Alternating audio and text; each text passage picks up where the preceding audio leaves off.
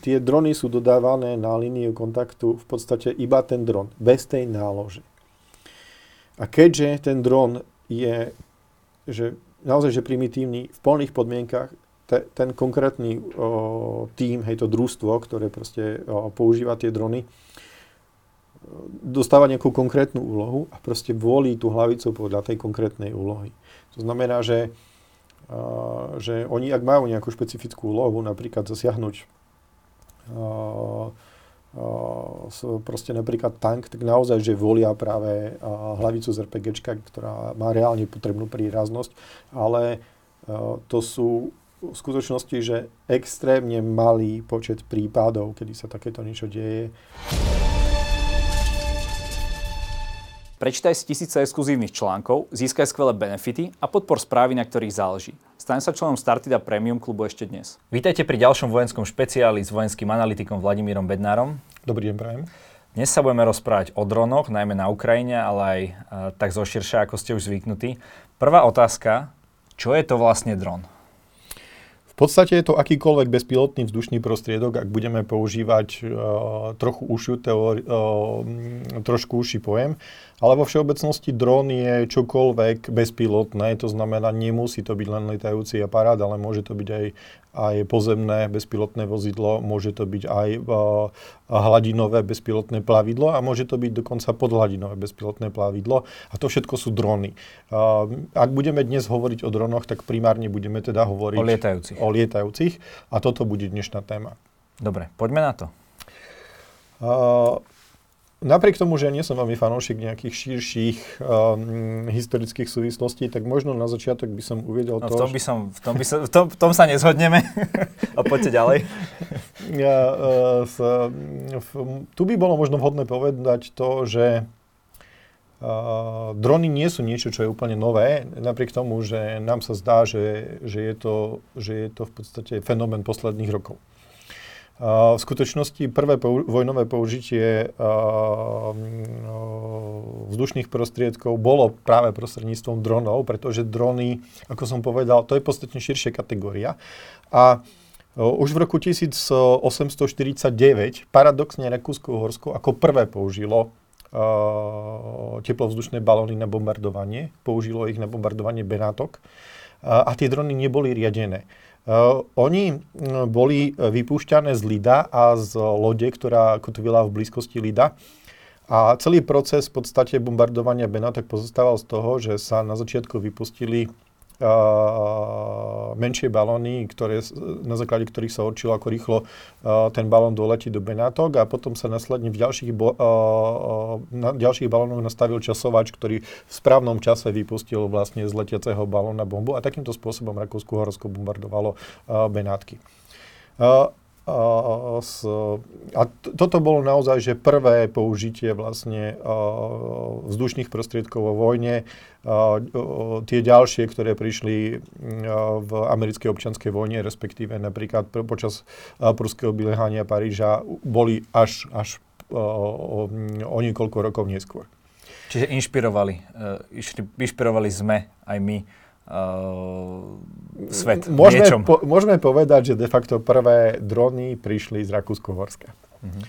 Uh, veľmi zaujímavým faktom je, že uh, sa, samozrejme toto boli drony, teda uh, bezpilotné prostriedky, ktoré, ktoré uh, boli ľahšie ako vzduch, ale s príchodom lietajúcich prostriedkov, ako, uh, ktoré sú ťažšie ako vzduch, teda uh, de facto klasických lietadiel, tá, tá myšlienka sa opäť obnovila a už v roku 1917, ak si dobre pamätám, uh, americký uh, konštruktor Sperry vymyslel riadiaci systém pre, uh, pre lietadla, ktorý bol relatívne jednoduchý. On pozostával vlastne z gyroskopu, ktorý určoval smer a z barometrického výškomeru, ktorý určoval výšku a vlastne t- tento systém implementoval vlastne do malého lietadla Curtis.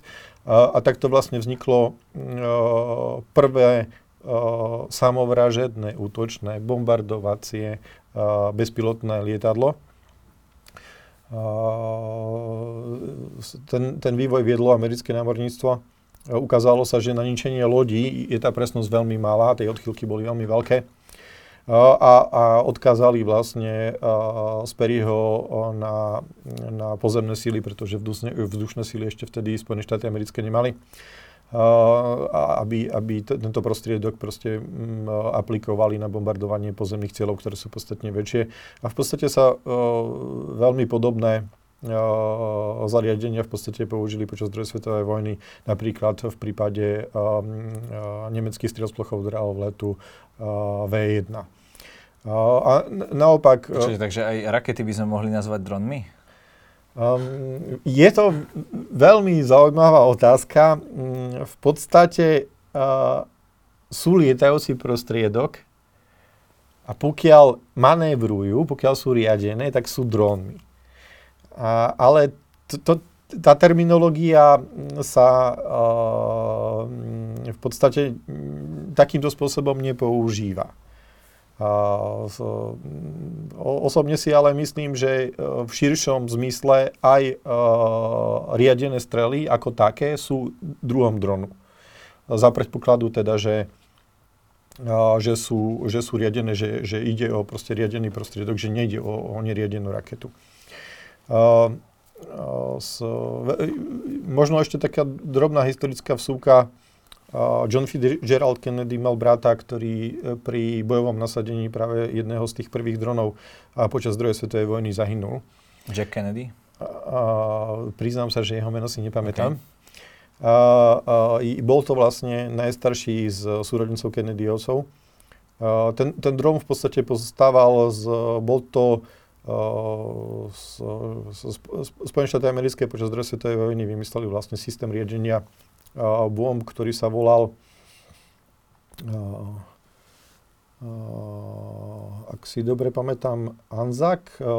Skrátka znamená niečo také, že iba azimut, onný azimut. A, v podstate tento riadiaci systém používali na klasických neriadených bombách, ale prišli s napadom, že celé lietadlo konkrétne bombardéry B-17 a B-24, uh, budú riadiť vlastne týmto systémom.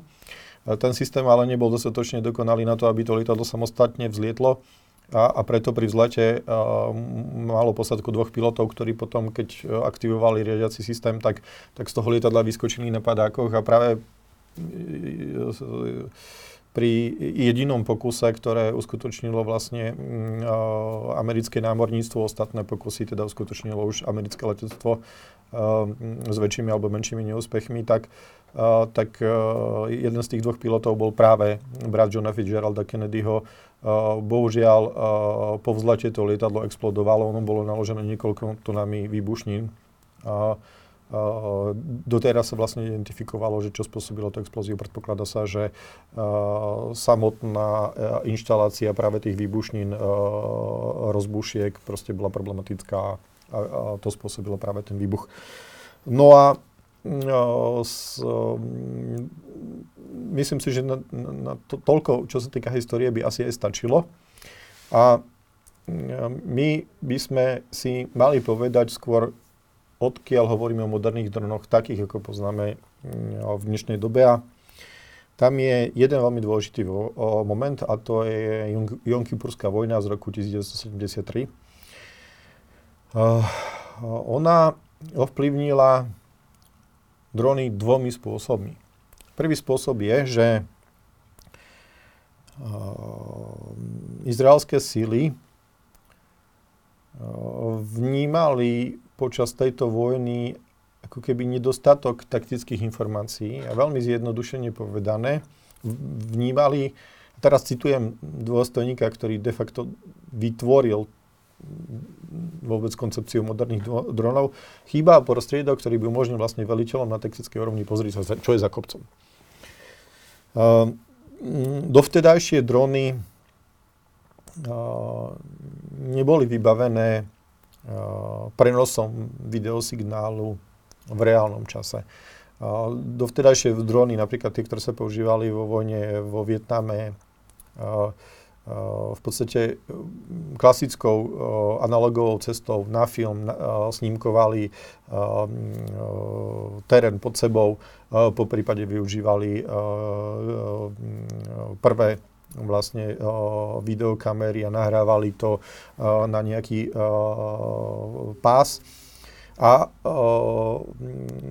ten dron sa vrátil v podstate do miesta štartu, následne bol zachytený, ten materiál bol vybraný a dodatočne spracovaný a, a mm, samozrejme toto malo taktické nevýhody a vlastne Izraelci ako prví definovali uh, práve tú potrebu v reálnom čase prenašať obraz a v roku 1975 relatívne rýchle práve po, po tomto vojnovom konflikte vytvorili prvý, prvý dron, ktorý mal tú vlastnosť prenosu živého videa. Je označený ako Taridan Mastiff a v podstate sa považuje za akého predchodcu dnešných moderných dronov. A to bol teda prieskumný dron? Prieskumný dron. Nie útočný? Uh, nie útočný. Uh, a čo sa týka útočných dronov, tak to je ten druhý aspekt práve tohto vojnového konfliktu. Uh, možno si spomeniete na to, že ten vojnový konflikt sa v podstate odohrával v dvoch lokalitách. Tá severná lokalita v podstate bola Golanské výšiny, kde izraelské sily boli konfrontované s obrovskou presilou sírskych tankov. V podstate tí sírčania utočili presne takým istým spôsobom, ako Západ predpokladal, že bude um, východ utočiť na západnú Európu. A mali pravdu. Po konci studenej vojny otajnené vojnové plány Varšavskej zmluvy v podstate presne takýto útok predpokladali. A v podstate vo všeobecnosti vojenská veda učí, že, že útočník, ak má trojnásobnú prevahu nad obrancom, tak je v podstate veľké, vysoká pravdepodobnosť, že počas toho úspechu bude účinný. Samotní sírčania uh, napríklad v, na golánskych výšinách nasadili približne 1400 tankov uh, proti približne 180 izraelským a tí Izraelci odolali. Uh, Západ skúmal tento vojnový konflikt veľmi pozorne práve v kontexte toho, že očakával, že, že prípadný útok Varšavskej zmluvy proste na Európu by mal proste veľmi podobný charakter. A oni identifikovali to, že, že ono to v podstate nie je dôležité, že čo je koho, koľko. Dôležité je, že aká je schopnosť tých najnižších veliteľov sa rozhodovať. Pretože jeden z tých dôležitých momentov to bol taký ten, ale vždy taký ten rozdiel medzi tou izraelskou armádou a tým zvyškom, Áno. že vlastne e, to boli väčšinou autokratické režimy, kde to bolo aj tá armáda, ako všetko centrálne riadené, ale ten, e, ten Izraelčan, e, dajme tomu nejaký, nižší dôstojník, mohol robiť nejaké operatívne rozhodnutia a tým pádom oni vlastne všetky tie vojny vyhrali, ktoré na ne. Áno, je to pravda. A t- v podstate ten dôležitý moment, ktorý, ktorý oni identifikovali, je, že v istom momente proste ak tí vojaci nemajú tú schopnosť hej, rozhodovať sa sami za seba, tak jednoducho rozpadne sa uh, ten proces riadenia a rozpadne sa de facto celá obrana. Pokiaľ ale tí vojaci majú tú schopnosť, tak, tak uh, ten proces podliehania je úplne iného uh, charakteru a tie jednotky sú mnoho odolnejšie. No a uh, preto prišli v 80. rokoch Spojené štáty americké s novou koncepciou. Ono to bolo súčasťou nejakého širšieho balíka, s ktorým prišiel Ronald Reagan. V rámci toho boli napríklad vytvorený projekt Hviezdnych vojen, masívne um, zbrojenie, uh, vytváranie vlastne napríklad ako bombardérov B-1 uh, z uh, taktických balistických rakiet, napríklad Pershing 2 a tak ďalej a tak ďalej do toho prišli vlastne modernizácie pozemných ozbrojených síl v podobe napríklad tankov Abrams, zbrojových vozidel, Bradley a tak ďalej. No a súčasťou toho bola aj koncepcia toho, že, že pred tou obrovskou prevahou Varšavskej zmluvy, že my, že, že Američania prišli proste s takou koncepciou, že zastaviť tento, tých, tie obrovské valiace sa uh, proste uh, tankov zastaviť v podstate čo najlasnejšími bezpilotnými, robotickými, samonavádzacími zbrojnými systémami. Definovali niekoľko kategórií. Uh, uh, aj uh, v rámci toho mali vzniknúť napríklad aj pozemné bezpilotné prostriedky, a samozrejme lietadla. Mali vzniknúť prostriedky, ktoré umožnili na veľkú vzdialenosť identifikovať vlastne pohybujúce sa bojové vozidla. Uh, jeden z takýchto projektov bol vlastne projekt Assault Breaker, ktorý obsahoval niekoľko komponentov. Uh, napríklad vzdušné radary, ktoré umožnili vlastne sledovať pohyb vozidla na vzdialenosť za 400 km. A uh, ten proces zničenia na veľkú vzdialenosť, na, na vzdialenosť desiatok až 100 kilometrov, mali zabezpečovať raketomety MLRS, ktorý ktoré, respektíve predchodca dnešných HIMARSov, pretože HIMARS je v podstate polovičný raketomet MLRS. A, a oni e, v podstate mali dopraviť k tým ruským útočným proste plukom veľké množstvo submunície v kontajnerových hlaviciach, ale teraz nehovoríme o submunícii, ktorá proste vybuchne, ale tá submunícia mala byť riadená. Konkrétne teda sa v podstate jednalo o submuníciu, ktorá bola označená BET, Brilliant Anti-Tank. V podstate to boli malé klzavé lietadla. To je vlastne, to sú tie to sú tie vlastne uh, strely, ktoré vidíte v podstate uh, v pravo hore. A ten uh, Trident Mastiff je to, čo je vľavo. A tieto, tieto samonavádzané, v podstate samovražedné klzavé strely v podstate svojim klzavým letom mali prehľadávať vlastne územie a, a v prípade, že identifikujú v podstate vozidla východného bloku, mali na nich zautočiť a zničiť ich. Táto výzbroj už v tejto chvíli je napríklad vyradená. Oni sa, ona sa zaviedla tesne vlastne na prelome 80. a 90. rokov, keď končila studená vojna a v podstate Západ stratil súpera, Východ sa rozpadol a v podstate pre ďalšie vojnové konflikty už, už tieto strany neboli, neboli potrebné. Ďalší z takýchto zaujímavých prostriedkov bol vlastne, boli vlastne skutočne samonavádzané samovražedné drony. Keď hovorím o samonavádzaných, tak tým myslím, že oni nemali mať vôbec operátora. Mali, to, to, to už mali byť naozaj, že uh, skutočné vražedné drony. Uh, projekt, ktorý, ktorý začal ešte v 80. rokov, pokračoval ďalej v 90. rokoch, ale veľmi pomaly. Uh, okolo roku 2000 um, Spojené štáty americké uh, uskutočnili niekoľko testov práve toho dronu, ktorý sa volal Lucas. Uh, to je vlastne ten prostriedok, ktorý vidíme uh, vľavo dole, respektíve vpravo dole. To vyzerá ako keby bol pripevnený na nejakom lietadle. Áno, v rámci toho, v rámci testov vlastne to štartovalo vlastne zo stíhacieho lietadla.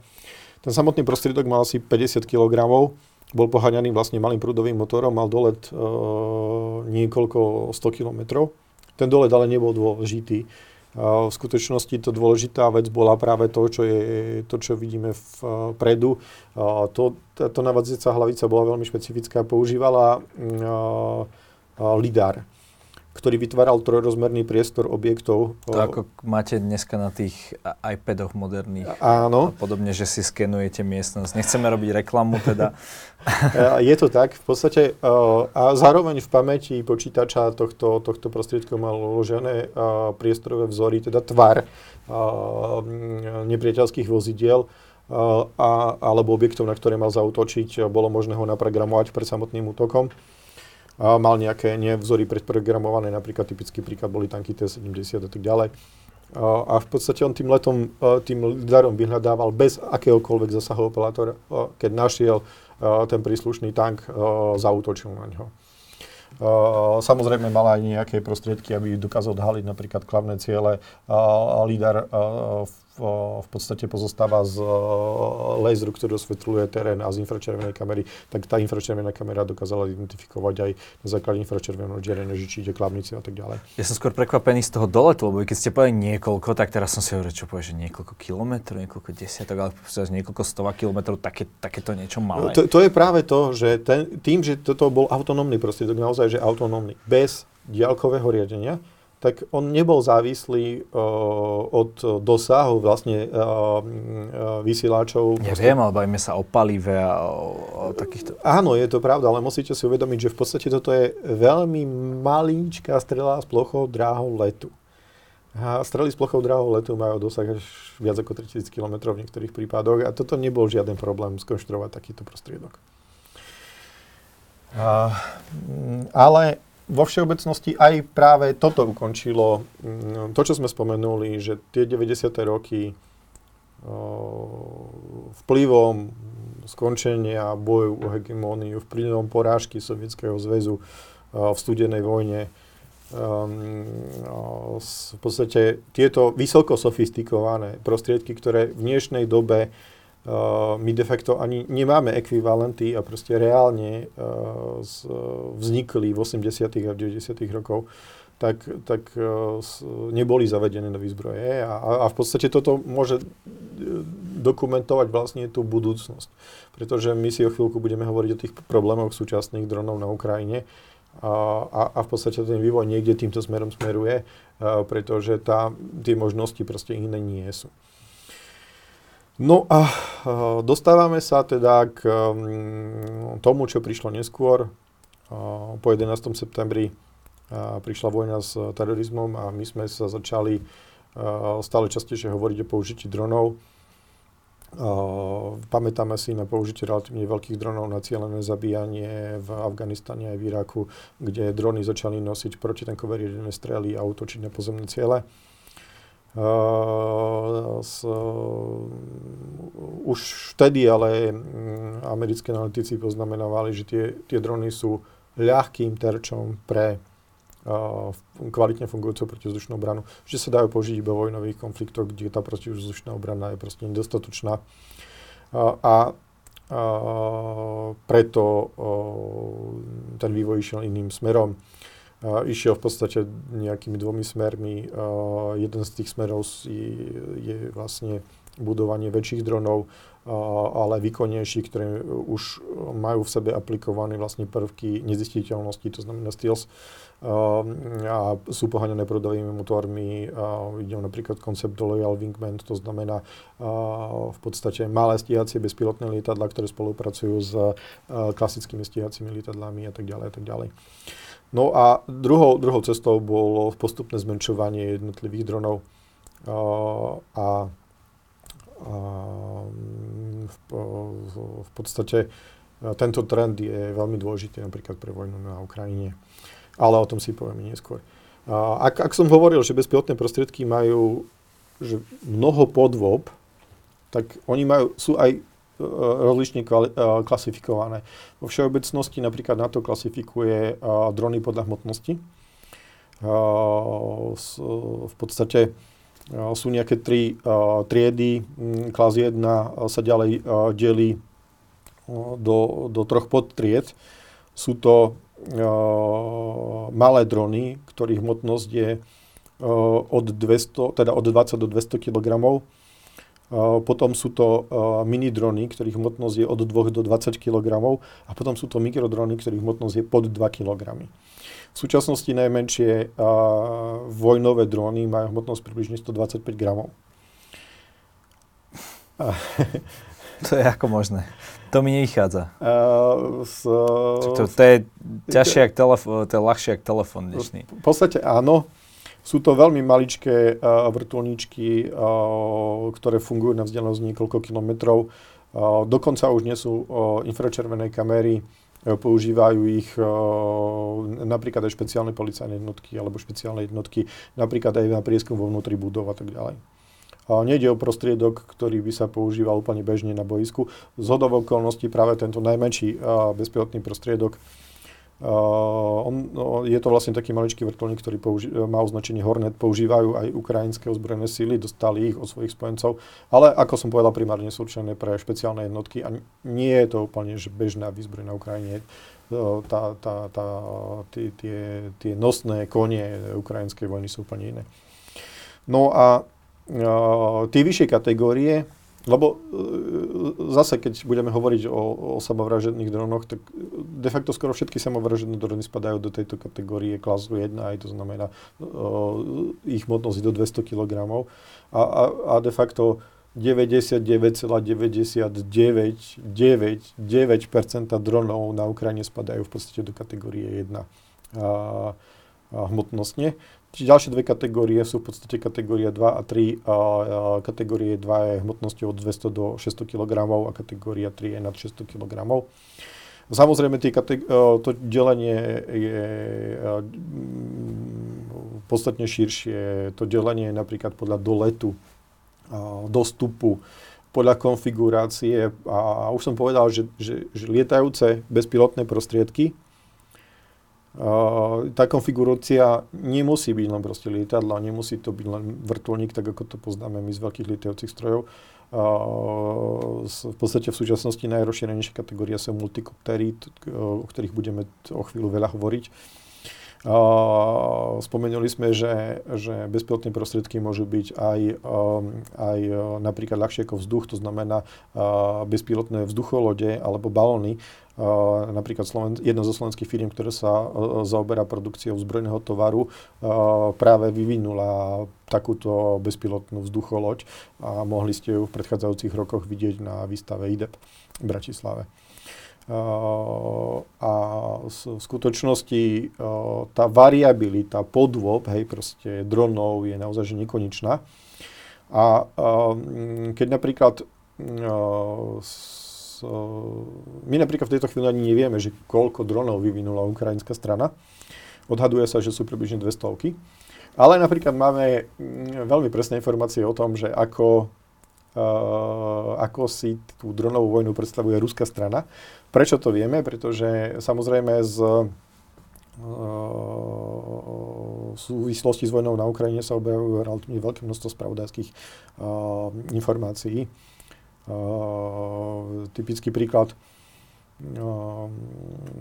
Samozrejme, z ukrajinskej jednotky, keď napríklad obsadia nejaké postavenie ruských vojakov, častokrát získavajú relatívne veľké množstvo strategických a, aj taktických spravodajských materiálov. Na tej taktickej úrovni veľmi dôležitým aspektom sú veľké množstvo napríklad návodov, dokumentov, ktoré by sme mohli označiť dokumentami v americkej terminológii je to film manuál, v podstate návody pre vojakov, ako majú bojovať. Ja napríklad v poslednej várke, ktorú som dodržal od príslušníkov Ukrajinskej národnej gardy, som obdržal niekoľko slovak takýchto dokumentov ruských vojenských príručiek a tak ďalej. A, a je, asi, asi približne v tom poslednom balíku bolo niekoľko desiatok, ktoré sa týkali dronov a jedna z toho bola napríklad príručka, ruská príručka na rozpoznávanie ukrajinských dronov a v tejto príručke je popísaných uh, viac ako 75 ukrajinských dronov, ktoré sa používajú na boisku. A to pritom uh, drony, uh, drvia väčšina tých dronov ani nebola popísaná, vo chvíľku si povieme prečo.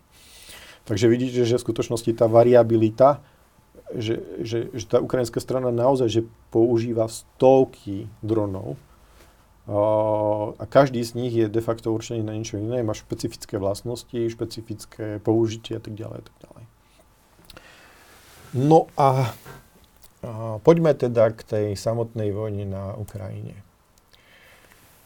Ak by sme mali začať tým, čo sa reálne v tejto chvíli deje na Ukrajine, tak mali by sme začať niečím, čo sa vám bude možno zdať čudné, ale sú to bežné komerčné drony, ktoré si vy môžete kúpiť a, napríklad v e-shopoch. v podstate najbežnejším dronom na Ukrajine, ktorý je v tejto chvíli používaný, sú, respektíve vykonáva najväčší počet letov, a určite tomu tak bolo za posledných 18 mesiacov. Uh, boli drony Mavic. Uh, čínskej spoločnosti DJI. Uh, s, vo všeobecnosti tieto drony používajú obidve strany.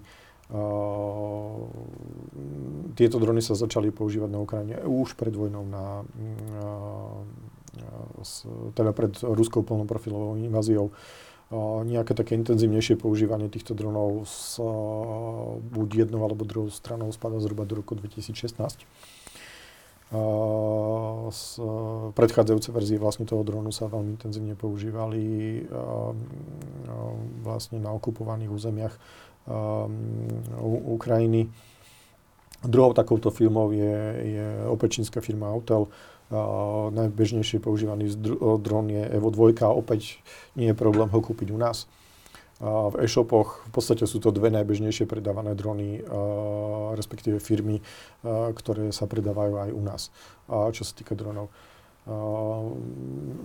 Ako takéto drony, na mieste je teda otázka, že ako takéto drony môžu pomôcť ozbrojeným silám.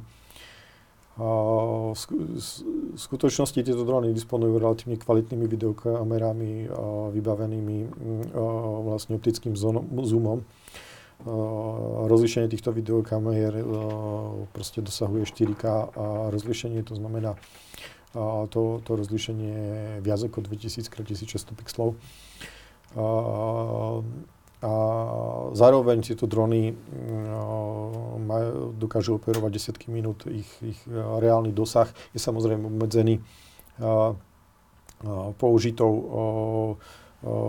použitým zariadením na riadenie bežnej komerčného použitie, teda vysielačky, ktoré, ktoré riadia tieto drony, majú dosah približne 10 km.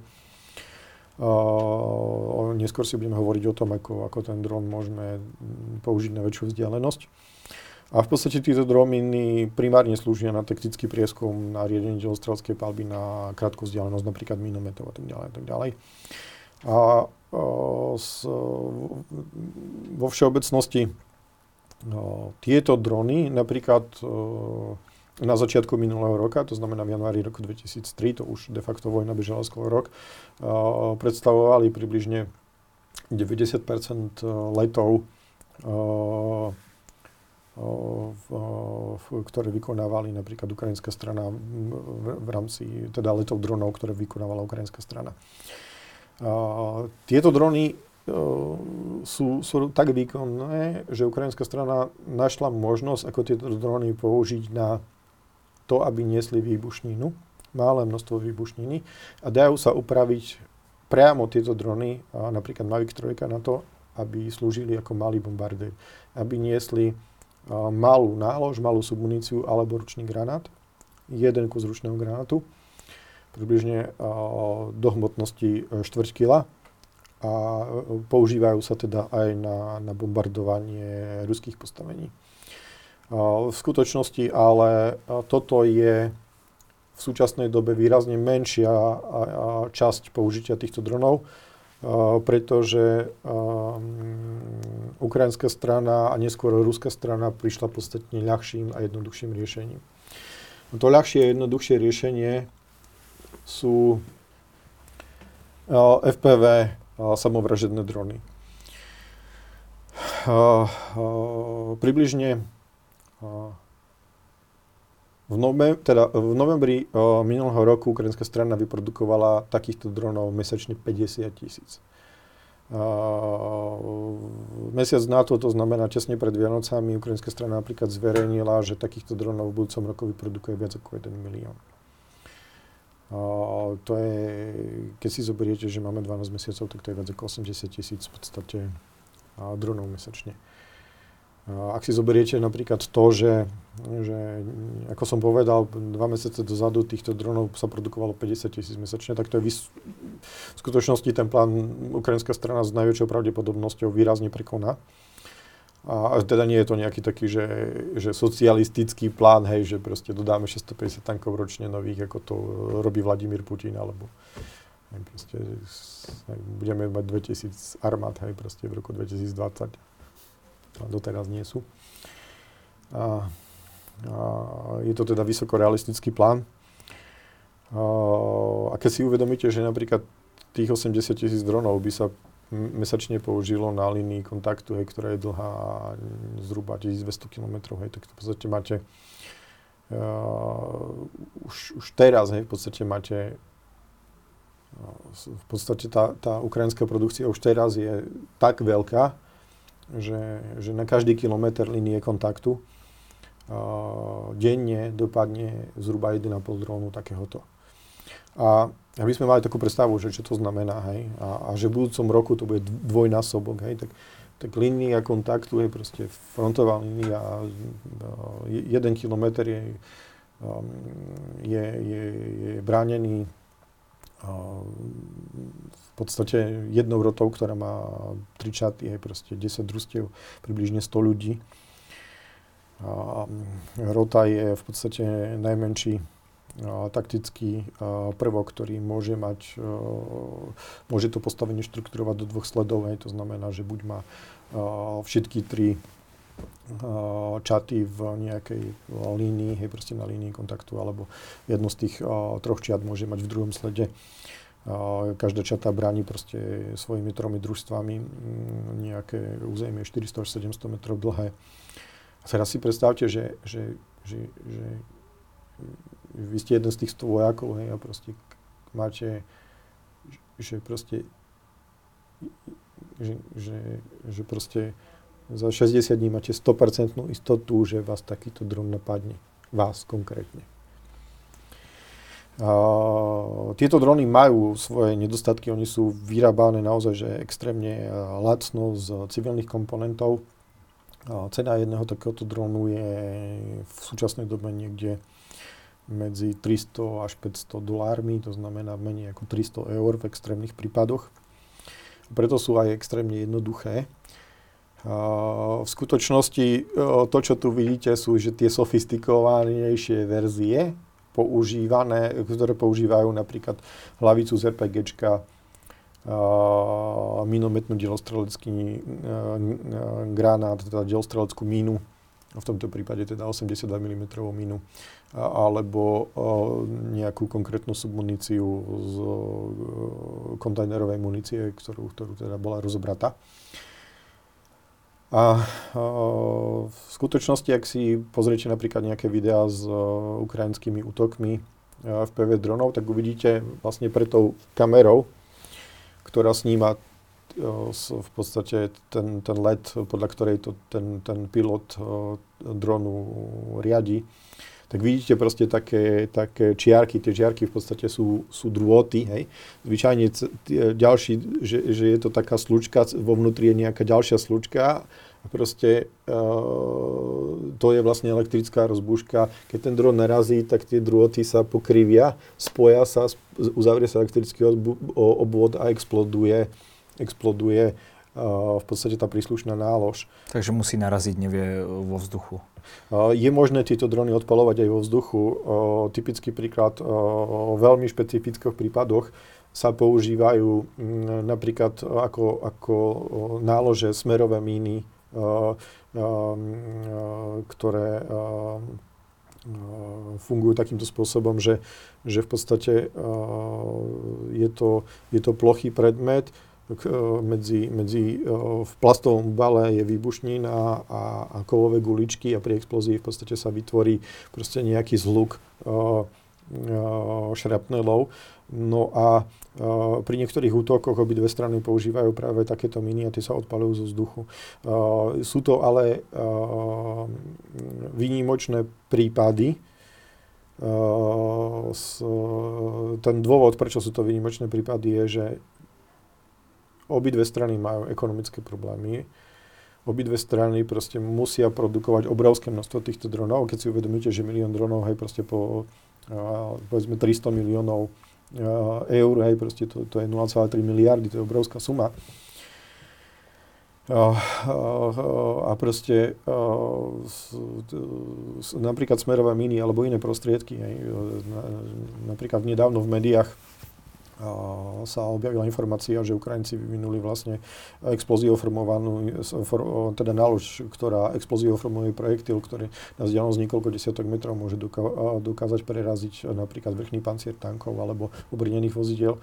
Tak v skutočnosti e, e, to médiá objavili vlastne až teraz e, ten, ten vzor ten návrh uh, ukrajinská strana pozná relatívne veľmi dlhú dobu. A on vôbec nebol tajný, hej. Bol dokonca zverejnený v, v, na webovských stránkach Národnej gardy práve, kde si príslušníci Národnej gardy môžu stiahnuť nejaké informácie, kde sa môžu vzdelávať proste ako čo najefektívnejšie bojovú činnosť. A, a, a v podstate to médiá objavili naozaj, že zostupom až niekoľkých mesiacov. No a, a opäť takéto sofistikované nálože sa prakticky skoro vôbec nepoužívajú respektíve to percento použitia je veľmi malé, pretože toto je uh, najefektívnejšia zbraň. Cieľom je proste vyrobiť zbraň, ktorá je najlacnejšia. No a s, aby sme teda pokračovali a, a že, že, že, že, to, že aby sme mali takú predstavu, že čo to znamená, hej, že, že použitie týchto dronov, hej, že, že spomenul som tu, že ako často sú používané, ako intenzívne a tak ďalej, tak um, s, my napríklad častokrát na tých videách vidíme to, ako takýto dron ničí tank, hej, že proste vletí do otvoreného poklopu tanku, hej, alebo narazí do neho zozadu a tank exploduje. V skutočnosti podľa ukrajinských pilotov práve týchto uh, FPV dronov je tá účinnosť tých dronov menej ako 50% na, pri zásahu cieľa. A tie drony, keďže nie sú naozaj že improvizované výbušné zariadenia, tak oni nie sú tak účinné, aby dokázali zničiť tank. Hej. Proste to, čo vidíme na tých videách, sú naozaj že špeciálne uh, konkrétne úlohy, ale budeme hovoriť ešte o, o, o, o, o mnoho zaujímavejších a špeciálnejších úlohách, pretože uh, to, čo tu vidíte, uh, zároveň tie drony sú dodávané na líniu kontaktu v podstate iba ten dron, bez tej nálože. A keďže ten dron je že naozaj že primitívny v plných podmienkach, te, ten konkrétny uh, tým, hej, to družstvo, ktoré proste uh, používa tie drony, dostáva nejakú konkrétnu úlohu a proste volí tú hlavicu podľa tej konkrétnej úlohy. To znamená, že, že oni, ak majú nejakú špecifickú úlohu, napríklad zasiahnuť proste napríklad tank, tak naozaj, že volia práve hlavicu z RPGčka, ktorá má reálne potrebnú príraznosť, ale to sú v skutočnosti, že extrémne malý počet prípadov, kedy sa takéto niečo deje, a, a, a vlastne takýmto spôsobom to musíme uh, na to nazerať práve na tie videá, o ktorých som hovoril, uh, že, že to neznamená, že na tej linii kontaktu v podstate každý ten dron točí na nejaký ruský tank. Hej. Uh, z toho počtu, hej, proste tých dronov a tých reálnych ruských tankov, hej, ktorých je na Ukrajine približne 900, hej, tak, vidíte, že to v skutočnosti drvia väčšina dronov v podstate prenasleduje práve tých jednotlivých vojakov, a, a, a s, toto je vlastne v podstate zbraň, ktorá dokonca podľa posledných vyjadrení odborníkov je v tejto chvíli ešte účinnejšie ako delostrelectvo. Keď hovoríme o tom, že delostrelectvo v podstate zabilo na Ukrajine najväčší počet ľudí, tak, tak v tejto chvíli už to neplatí a v podstate najväčší počet ľudí na Ukrajine, teda myslíme vojakov primárne, pretože uh, tieto drony uh, majú veľmi obmedzený dosah, um, tak uh, v podstate zabíjajú práve takéto samovražedné FPV drony. Tá skratka FPV znamená First Personal View, to znamená pohľad z osoby, ktorá to riadí a práve to je to charakteristické pre tieto drony. Oni boli vyvinuté vlastne z pretekárskych dronov, ktorí lietali v podstate nejaké uh, súťaže na rýchlosť v, medzi prekážkami. Uh, a a s, nie je to ináč vý, produkt vlastne tejto vojny. Uh, možno bude prekvapením pre, pre poslucháčov, respektíve divákov to, že že v skutočnosti tieto drony sa veľmi intenzívne začali používať Uh, práve v tom období 2016-2017, uh, o ktorom sme už hovorili, že prvé drony sa použili na Ukrajine, ale uh, teraz hovorím o Sýrii. V skutočnosti tá prvá dronová vojna prebiehala Sýrii, v Sýrii približne v tomto období a práve takéto drony alebo upravené drony DI boli v podstate tou hlavnou zložkou, ktorú, ktorú islamský štát používal vlastne v dronovej vojne v Syrii. No a zabudol som ešte dodať jednu vec, že v tejto chvíli približne 35% vlastne letov dronov predstavujú takéto drony. A, a možno sa nám to zdá nepomer, že, proste, že hovoríme o tom, že ich je obrovské množstvo, ale len 35% letov. Musíte si uvedomiť, že tie ostatné drony sú viackrát použiteľné. Sú to prieskumné drony a to, tento dro, dron lieta raz. Je to jednosmerná záležitosť a v podstate viackrát sa nepoužije, pretože uh, je zničený. Ak by vás zaujímalo, aký je dosah takéhoto dronu, tak e, keďže používa ten istý riadiaci systém ako, ako bežné komerčné uh, uh, drony, tak je ten dosah bežný je 10 km. Ale v prípade, ak ukrajinská strana použije repeatery, to znamená zariadenia, ktoré zachytia signál a pošlu ho ďalej na väčšiu vzdialenosť, alebo používajú smerové antény, tak e, ten dosah sa môže e, zväčšiť e, aj na výrazne väčšiu vzdialenosť. Keďže tá cesta je jednosmerná, no tak proste aj to, tá energia, keďže tieto drony sú pohádané elektrickou energiou, je dostatočná a tie rekordné zabitia týchto jednoduchých dronov na Ukrajine sú v tejto chvíli približne 22,5 km. Uh-huh.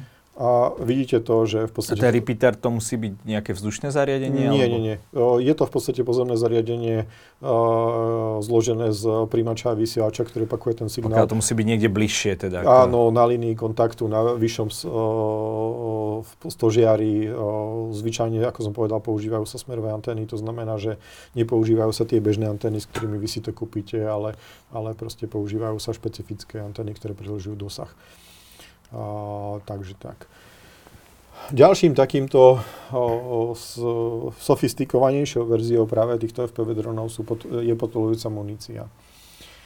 Uh, toto sú už drony, ktoré boli vyvinuté uh, pre ozbrojené síly a sú to v podstate, je to zbrojný produkt. Uh, veľmi najčastejšie slovné spojenia, ktoré, ktoré práve s týmito samovražednými dronmi sa používajú sú Lancet alebo Switchblade. V jednom prípade teda je to o, dron, ktorý vidíte mm, za mnou. Je to ruský dron Lancet o, 3. O, tento dron má dosah približne 60 km. A je, z toho, čo ho, som hovoril predtým, tak je pochopiteľné, že on sa používa na o mnoho hodnotnejšie ciele nepoužijete proste dron, ktorého hodnota je rádovo v desiatkách tisíc dolárov, keď môžete použiť niečo, čo má hodnotu 300 dolárov. Proste musíte sa správať efektívne, tomu sa hovorí vlastne ekonomia ničenia. Vy nemôžete proste používať príliš drahé zbrojné systémy na ničenie niečoho, čo je proste príliš lacné. A, a naopak, tento dron bol v podstate ruskou odpoveďou na to, že Spojené štáty americké uh, dodali a ďalšie teda krajiny dodali práve takúto drony, ktoré, ktoré majú charakter potulujúcej mm, sa munície. Primárne teda o prvé drony, ktorých sa teda na ukrajinskom boisku hovorilo, boli americké drony Switchblade. Uh, oni sú v niekoľkých veľkostných kategóriách. To je uh, uh, Switchblade 600, ktorý má približne taký istý dosah ako, ako práve ten Lancet 3. Existuje od toho menšia verzia a približne polovičnej hmotnosti. Ono, tieto drony majú hmotnosť niekoľko kilogramov a nie sú už aj väčšie hlavice, približne 2 kilogramové hlavice, ktoré dokážu zničiť tanky alebo obrnené vozidla. OK, takže uh, tento dron, uh, dajme tomu, že ten ruský, už by teda stál za to, uh, aby teda s ním zautočilo na tank, alebo... Uh, Ukrajinci a aj Rusi používajú FPV drony na útočenie na tanky, ale tam je potom ten problém, že vy proste musíte zautočiť viackrát, musíte proste dosiahnuť nejaký výsledok pretože tieto drony sú už naozaj že náročné. Toto neprodukuje ani Spojené štáty americké alebo Rusko, hej, proste v 100 tisícoch kusov. Toto sa produkuje že v tisíckach kusov, hej. A z toho teda logicky vyplýva, že proste je to určené na podstatne hodnotnejšie cieľe. Hej. Napríklad um, Lacen 3 sa preslavil tým, že zautočil na niektoré ruské lietadla na zemi na ukrajinských letiskách. Hej. A ja evidujem napríklad video zo zničenia MiG-29 a Su-25 práve takýmto dronom. Uh, Switchblade, uh, tých informácií je strašne málo. Uh, ani u, u, ruská strana sa nejak veľmi nechváli tým, že by tieto drony dokázala eliminovať uh, radioelektronickým bojom. Zdá sa, že sú relatívne vysoko efektívne, ale naozaj nie je ich nejaké veľké množstvo. Ukrajinská strana obdržala niečo okolo tisícky takýchto dronov. Obdržala teda aj menšiu verziu, to znamená Switchblade 300. A, to mm, v podstate veľmi dôležitú rolu napríklad zohrali práve tieto drony Switchblade na začiatku vojnového konfliktu. Boli nimi vybavené práve ukrajinské zaškodnícke jednotky. Ešte v tom čase, keď sever bol okupovaný, tak Ukrajinci mali relatívne veľké množstvo špeciálnych jednotiek hlboko v vnútrozemí okupovaného zemia. A práve títo používali práve takéto drony Switchblade na ničenie veľmi hodnotných cieľov a to, je to jeden z aspektov, ktorý významným spôsobom vlastne spôsobil to, že ruská strana sa musela stiahnuť vlastne zo severu, pretože pri niekoľko 100 kilometrových zasobovacích liniách je proste z Ruska po tej ceste boli neustále likvidovaní hej, a bez toho, aby Rusko mohlo efektívne zasiahnuť proti takýmto skupinám špeciálnych jednotiek.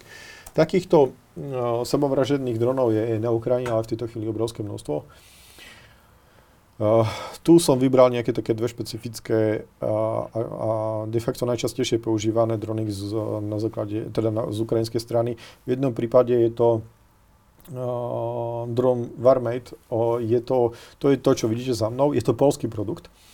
Uh, boli dodaní na Ukrajinu ešte pred začiatkom samotnej invázie. Uh, osobne ho považujem za taký že veľmi, že veľmi dobrý dron z hľadiska pomeru cena výkon.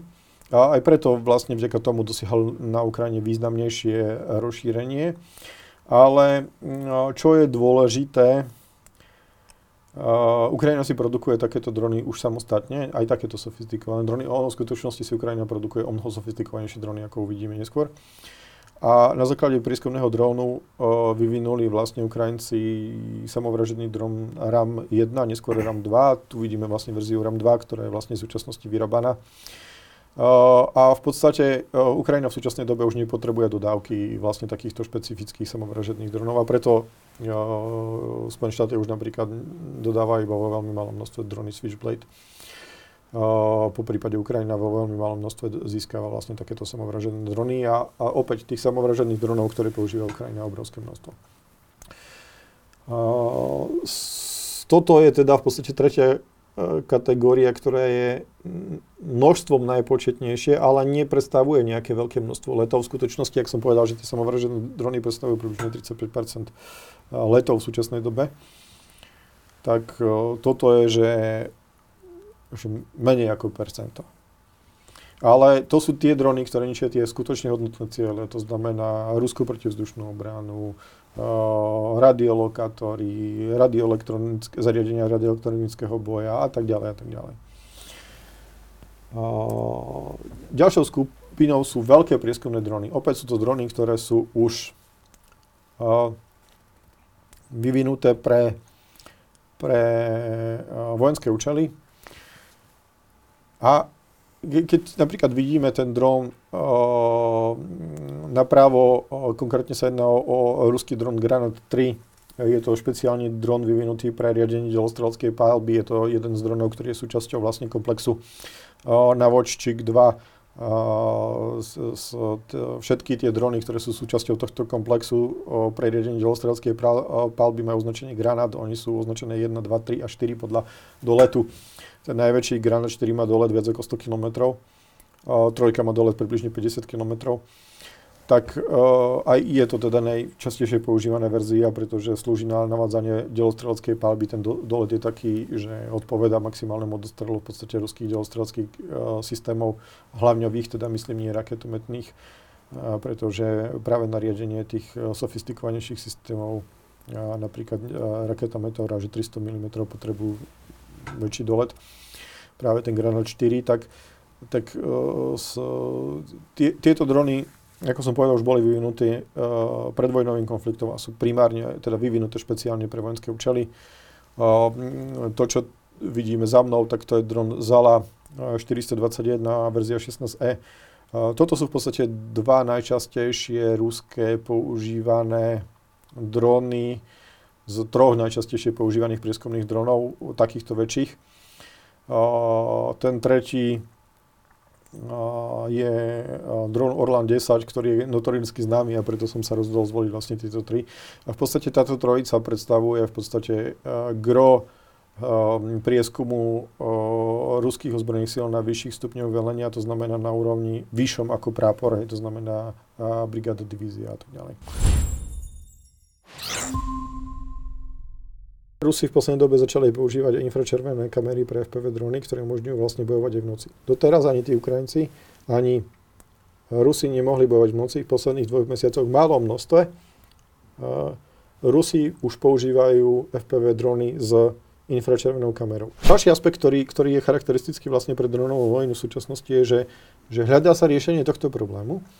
A e, zdá sa, že, že v blízkej dobe aj ruská a ukrajinská strana okrem jednoduchého FPV dronu do toho dronu implementuje aj autopilota. Nemôžete proste použiť na zničenie proste cieľa, ktorého hodnota je, že povedzme, že 50 tisíc, hej? Proste dve strely za, za milión, hej? No, a podobné problémy v podstate má Ruská federácia, pretože ono de facto na to neviete odpovedať, hej? Že, že že e, ukrajinská strana veľmi v podstate vytvorila veľmi sofistikovanú a vrstvenú protizdušnú bránu. Drví väčšinu týchto dronov zostrelia mobilné palebné týmy, ktoré sú vyzbrojené veľkoražovými kulometmi na, na pick-upoch, hej.